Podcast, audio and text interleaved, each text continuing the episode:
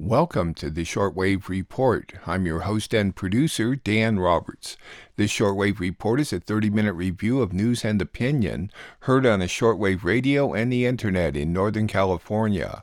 Listening to international broadcast at home is quite easy. You just need a shortwave radio with a schedule of English language broadcast or a computer or smartphone with an internet connection. To help you with this, I'll announce times, frequencies, and website addresses at the conclusion of each series of stories. At the website for this show, that's outfarpress.com, you can listen to the past five shortwave reports, find advice for listening to shortwave at home, and find internet links for global news sources. Please check it out and tell a friend. In today's edition, you'll hear reports from Germany's Radio Deutsche Welle, Russia's Sputnik Radio, Radio Havana, Cuba, and NHK World Radio Japan. We will begin with Germany's Radio Deutsche Welle. Intense rains have caused floods and landslides devastating parts of British Columbia. Several reviews of the COP26 Environmental Summit. In the aftermath, there was a focus on China and India's coal use, but there were many failures to change the status quo. Interviews with a Zimbabwean climate activist and a German Green leader. Every day for weeks now, the COVID crisis in Germany has worsened. Gaddafi's son has announced his candidacy for presidency in Libya next month, along with the leader of the opposition military, Germany's Radio Deutsche Welle. Floods and landslides have devastated parts of Western Canada. A state of emergency has been declared in the province of British Columbia and the military has been sent in to help. Authorities have confirmed one death after torrential rains and mudslides destroyed roads and left several mountain towns isolated. Was it a success or was it a failure? Now, the outcome of the UN's latest climate conference in Glasgow will depend on whom you ask. Countries did agree to revisit their emissions cutting targets, and they appeared to pave a clear path to a global reduction in coal use, but not the firm exit desired by many. Now, the agreement is also likely to be hobbled by weaknesses that have plagued past deals no enforcement methods and unclear language. Images of Tuvalu's foreign minister up to his waist in water went viral last week. To underline the urgency of the climate crisis, Simon Kofe gave a waterlogged speech from what used to be dry land. A nation of remote islands, one of Tuvalu's nearest neighbours is Australia, and one of Australia's top exports is coal. Tuvalu wants Australia and countries like it to commit to more ambitious reduction targets. I also acknowledge the the you know the the, the challenge that they have also in Australia uh, with with mining uh, playing a big part of the, the, the economy, creating jobs. Uh, so I, I, see it as, as, as a dilemma that uh, Australia and other countries face. Um, you have, you know, your immediate economic interests that you have on one hand, and then you have the well-being of, of, of the world and your your families, your neighbors that that uh, will suffer as a result. Tuvalu and other at-risk countries are hoping the sun isn't setting on their hopes. They're angry that major polluters India and China negotiated down a key phrase in the COP26 agreement about coal from phasing out coal to phasing down. On Monday, the Chinese government pushed back, attempting to shift the blame to developed countries in the West. Many developing countries still do not have universal access to electricity and adequate energy supply. Before demanding countries end the use of coal, they should first consider the energy demand gap of these countries to ensure their energy security.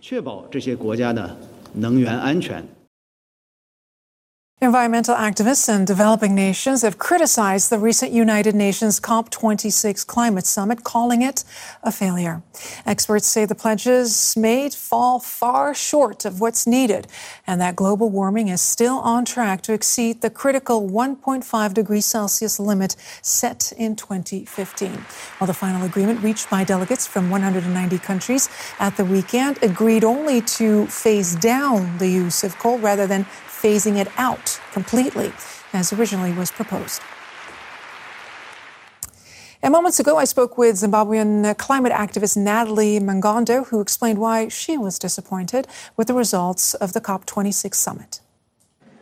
I mean, you know, the Glasgow Climate Pact is a tiny watered down step in the right direction, which is unfortunate because we didn't expect a tiny watered down step. We expected huge strides to be made at this conference. Specifically, we expected progress to be made in terms of taking steps to end fossil fuel subsidies, phasing out and not phasing down coal, whatever that means, putting a price on carbon, as well as delivering and increasing the climate finance commitment, and specifically a climate finance commitment on loss and damage.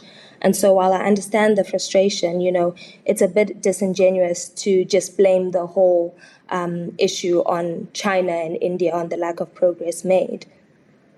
Nelly Mangondo there speaking moments ago to us. The COP26 climate conference in Glasgow with Lisa Badum, who speaks on climate policy for the German Green Party. Oh, welcome back, Ms. Badum. Um, let's talk about India. Why do you think India is facing such heavy criticism for watering down the language on coal when countries like Germany, for instance, emit four times as much carbon from coal per capita as India? I think it's the task to reduce CO2 emissions uh, of all countries but especially uh, the big emitters. I mean, that's clear.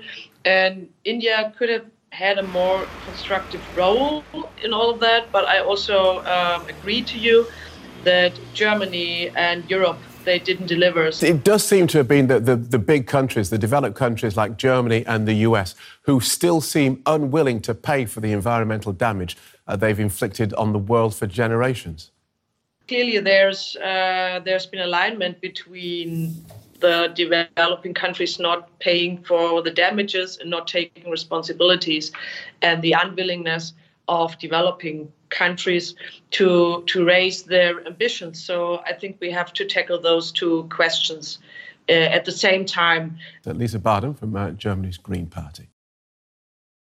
German lawmakers have approved a package of measures to slow the fourth wave of the COVID 19 pandemic.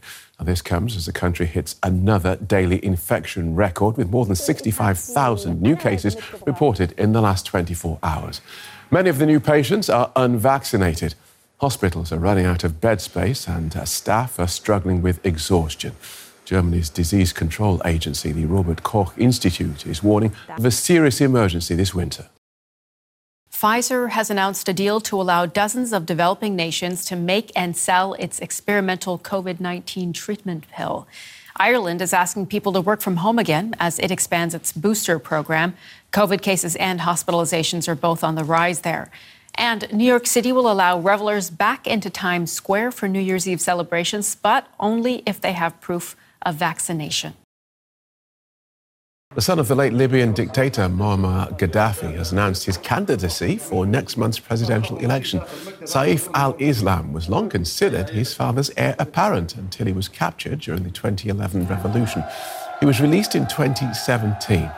The election is aimed at moving the country toward democracy after a decade of conflict. Libya's divisive commander, Khalifa Haftar, has announced that he will run for president. Haftar controls much of eastern Libya, casting doubt on whether there can be free elections if he is on the ballot. His forces waged war on the west of the country during Libya's civil war following the overthrow of Colonel Gaddafi. Those reports were from Germany's Radio Deutsche Welle, which may be heard at a combined audio video website, dw.com, as well as on YouTube at their channel called DW News. Next, Sputnik Radio. George and Gayatri Galloway interviewed Scott Ritter, former Marine officer and chief UN weapons inspector. He discusses the Taliban in Afghanistan, how they came to be, and their struggle with the so called Islamic State. Scott believes the U.S. and other countries should release Afghan money help the Taliban rebuild the country and fight back ISIS. He also talks about the situation in Iraq where the government and military are controlled by the U.S. through the CIA. Sputnik Radio. Scott Ritter, a former U.S. Marine Corps intelligence officer and United Nations weapons inspector, joins us now. Let's talk first about Afghanistan, if we may. A lot of people thought the Taliban were our enemy, but it turns out now the Taliban are the least of our worries? You know, invading a country is never sound policy, um, especially when there's no legitimate national security reason to do so. But if you're going to invade a country, I think it's incumbent that you understand the nation that you're invading. I mean, why are you invading? What do you hope to achieve? In the case of Afghanistan, we were talking about not just regime change, getting the Taliban removed, but also um, regional transformation, nation building. We were going to change Afghanistan. The Taliban were evil. The way the Taliban were sold to the American public is these are a bunch of Islamic extremists. Uh, these are people who are seeking to impose Sharia law on the poor Afghan people. Uh, when the reality is the Taliban was Afghanistan. Talib is short for student. The Taliban were simply Pashtun religious students that took a stand in 1996 against the uh, moral corruption that had taken hold in Afghanistan post Soviet invasion, post Civil War. They were called to duty by citizens who said, We're tired of our children, our women being abused by uh, these warlords uh, who simply feel they can set up a roadblock and kidnap people and you know do horrible things. And so the Taliban started as a response to this, and they mushroomed into a national movement, but it it's not a movement of Talib. It's a movement of Pashtun tribal entities. It was a coalition of Pashtun tribal elements that came together. And when we speak about the Taliban, we're really speaking about Pashtun tribal reality. I mean, it, it is a deeply religious, but also deeply tribal and deeply cultural uh, group of people. We never understood that. Uh, and so, in getting rid of the Taliban, what we were really doing is getting rid of the Pashtun tribal ethos that held Afghanistan together.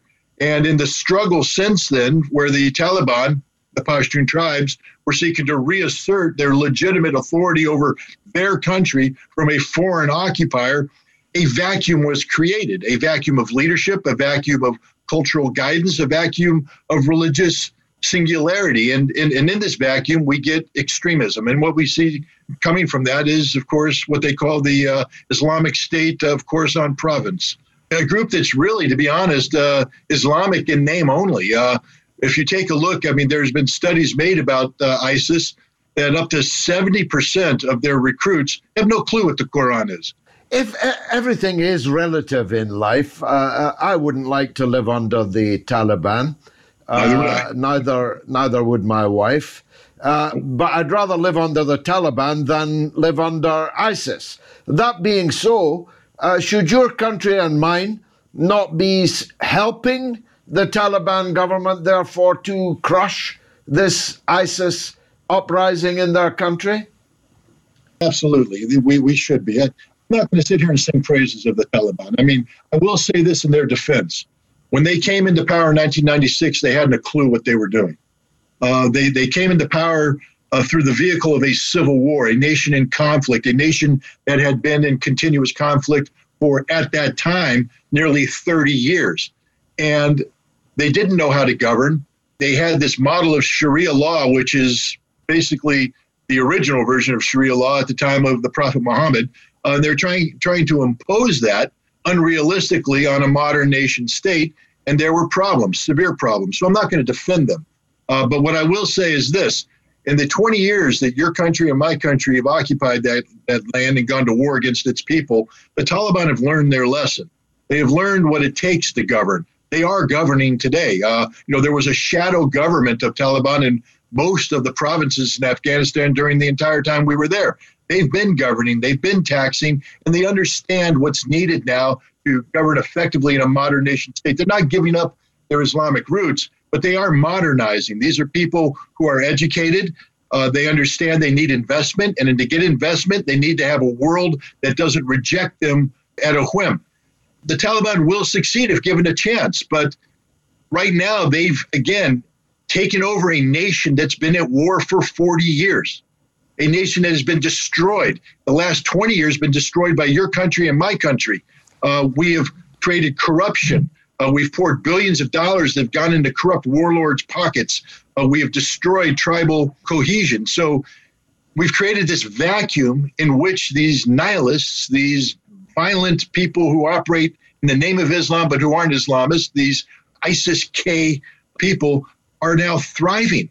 In order to destroy ISIS K, the Taliban need to have a united nation behind them. They can't have this when we deny them access to their own money. There are billions of dollars today uh, of Afghan sovereign wealth sitting in banks around the world. The Taliban are the legitimate leaders of Afghanistan. They should be able to access this. We also destroyed their country for 20 years.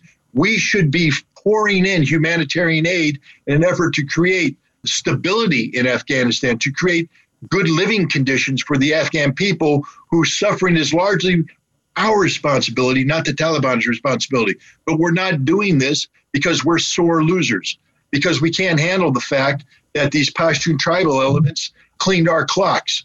Wiped the field of battle with us. Now, Scott, uh, let's uh, have a look at Iraq. It's been quite a uh, tumultuous and eventful week with an assassination on the prime minister by drone attacks on the back of uh, the recent elections. What's happening there? Are we anticipating a coup? Well, you know, when you say a coup, you, I think we can anticipate that there is serious objection inside Iraq today to a government, a system of government that's been imposed on the Iraqi people by an American occupation. Now we can say, well, wait a minute, Scott, it's a it's a Shia government. You know, the Shia majority finally has a say. It's a Shia government that we pick. It's a Shia government handpicked by us. It's a Shia government whose ministries are governed by people that we've bought off. Every single minister in, in Iraq today is owned by the CIA. I'll say that one more time, just in case that didn't sink in. Every single minister in Iraq today is owned by the CIA, either directly or indirectly. They cannot function without CIA money. That's the reality of the Iraqi government today. Now, there are elements in Iraq that are trying to change this. Well, one of the biggest elements is a, is a Shia group led by Muqtada al Sadr, an Iraqi Shia now cleric. Uh, he, he actually uh, achieved, I believe, his Mujtahid status. He got his degree. Uh, he's, he's in the process of developing a following. And some people say that he's in line to replace uh, the Ayatollah Sistani as the most significant religious leader in Iraq today. One would say that that's probably a uh, process that's natural to Iraq. Uh, we're against this because we don't control Muqtada al Sadr. We also don't control uh, the Iranians. The Iranians have a heavy say in what's going on in Iraq today. Maybe they shouldn't. Iraq is a sovereign state. But, you know, Iran suffered um, an eight year war with Iraq where they lost hundreds of thousands, if not millions of people. They're very concerned about instability in Iraq, and they have a vested interest in ensuring that whatever comes out of the post Saddam era is a government that will not pose a threat to Iran. The army is a reflection of the control that the United States has. It's paid for by the United States. Understand that. We pay their salaries. No one else does. We do. In opposition to them, are the popular militias. These were elements that were formed in 2014, 2015 when the army ran away. Never, never forget that the army, the one we trained, we equipped, we bought, we paid for, ran away from ISIS when they moved on Mosul. They surrendered vast swaths of Iraqi territory and were threatening Baghdad when Ayatollah Sistani stood up, issued a fatwa calling for the people of Iraq to mobilize and they mobilized by themselves. They mobilized with the assistance of the Iranian government, but mobilized they did, and they defeated ISIS. People will say, no, the Americans defeated ISIS. No, we came in later. The popular militias saved Iraq. They saved Baghdad. They saved the Middle East from the black flag of Islamic tyranny being raised over even more cities. And we can't handle that because we don't control that. So, what's going on right now in Baghdad is a conflict of control. Will Baghdad be controlled by either Iraqi national or Iranian control? And I'm talking about people that have a vested interest in the regional stability of Iraq, or it will continue to be controlled by the United States. Even though we no longer occupy Iraq as we used to, we still occupy Iraq. We have thousands of troops in Iraq, and the Iraqi government cannot exist without the billions of dollars that we pour in to buy them off. The only thing more corrupt than the Afghan government that collapsed as the Taliban took control is the current Iraqi government. They're all bought and paid for by the United States. And what we're seeing right now is genuine frustration. Unfortunately, money talks. And we may actually see a revolution in Iraq today. Never forget there was an election in Iraq recently. Kadhimi didn't win. Muqtada al Sadr won. And they're resisting him taking power. They're resisting democracy. Never forget that. What's going on in Iraq today is the United States of America and its CIA Biden paid for stooges are in opposition to democracy. Scott Ritter, thanks for joining us. That excerpted interview was by George and Gayatri Galloway from their program called Sputnik Orbiting the World on Sputnik Radio, the current name for the Voice of Russia, available online at rt.com and on SoundCloud. On to Radio Havana, Cuba. The White House National Security Advisor Jake Sullivan says the U.S. supports regime change in Cuba. Venezuelan President Maduro rejected the U.S. State Department attempts to discredit in advance elections happening this Sunday. Radio Havana, Cuba. The White House National Security Advisor Jake Sullivan reiterated the United States would continue to be committed to supporting those who promote regime change in Cuba. In a statement, Mr. Sullivan lashed out at measures taken by the Cuban government to avoid chaos and destabilization in the country, which on Monday 15th celebrated the restart of the school year face to face and the opening of its borders to tourism after 20 months confronted with COVID 19. According to Sullivan, despite the failure of the opposition march called for November 15th, the United States will continue to support those Cubans who search for fundamental freedoms and democratic and prosperous society. The major roadblock of, to Havana's development is precisely the blockade imposed by Washington more than 60 years ago, tightened by 243 measures adopted under Donald Trump's administration and still remain unchanged by President Joe Biden. In United States cities such as Washington, D.C., New York, and Hartford in Connecticut, demonstrations supported the Cuban Revolution, and their people voiced rejection of the Joe Biden administration's policy towards Cuba. The president of Venezuela, Nicolas Maduro, rejected on Tuesday statements by the U.S. State Department on the upcoming regional and municipal elections of this Sunday, November the 21st, pointing out that Washington wants to discredit them. The Venezuelan president categorized such comments from the United States as insolent and interventionist, affirming that they are part of the conspiracies constantly carried out by the White House against the democratic processes and internal affairs of Cuba, Nicaragua, Venezuela, and Bolivia. Quote, already today, a spokesman of the U.S. State Department has come out to make statements against the free and sovereign elections in Venezuela.